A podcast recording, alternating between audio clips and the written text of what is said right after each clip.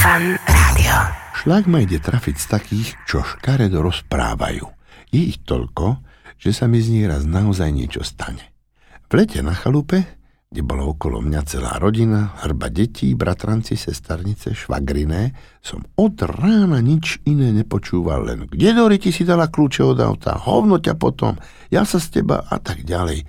Ani sa mi to nechce všetko v tomto našom slušnom fanrádiu pretriasať. Jedného rána, keď som to už nemohol vydržať, vyvesil som na kurník cedulu s oznamom. Pokuty za škaredé slova, ceník. Za najškarečie sa platilo od toho rána 5 korún, za menej škaredé 2 koruny, boli tam nadávky aj za korunu a do prčíc bolo za 50 halierov. Bol to raj pre udavačov. Každý zbystril uši a pod chvíľou niekto utekal s ceruskou k ceduli na kurníku a zapísal pokutu na toho, kto povedal škaredé slovo. Každý večer sa platilo keš do papierovej škatule, do pokladne. Za škaredé slova pokuty. Ľudia i deti na prázdninách okolo mňa začali hovoriť slušnejšie, aby im to nešlo do peňazí. Začínal som sa cítiť ako svätý otec.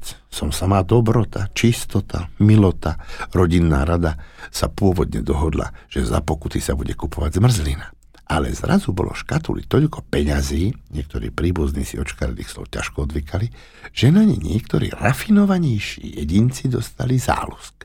Malý Mišo, ktorý pôjde do druhej triedy, navrhol za finančníkov, že peniaze by mal ten, kto povie najmenej škaredých slov, dostať ako prvú cenu. Plénum pri obede na záhrade novelizáciu zákona odhlasovalo a u nás sa začali diať čudné veci.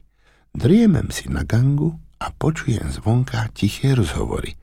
Betuška, poď sem. No Betuška, povedz slovo tír odzadu.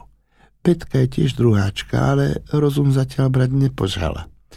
Boh vie, kedy začne, už jen je termín, kedy sa berie rozum veľmi neistý.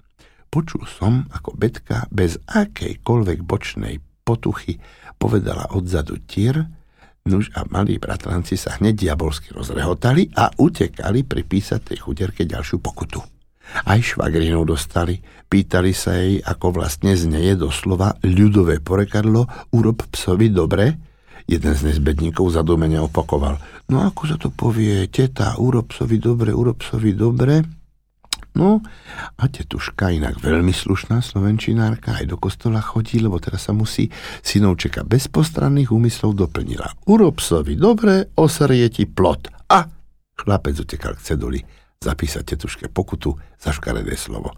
Postupne mi svitlo, že môj pôvodne ušľachtilý zámer, poda ktorý si skuchtivci zneužívajú vo svoj prospech.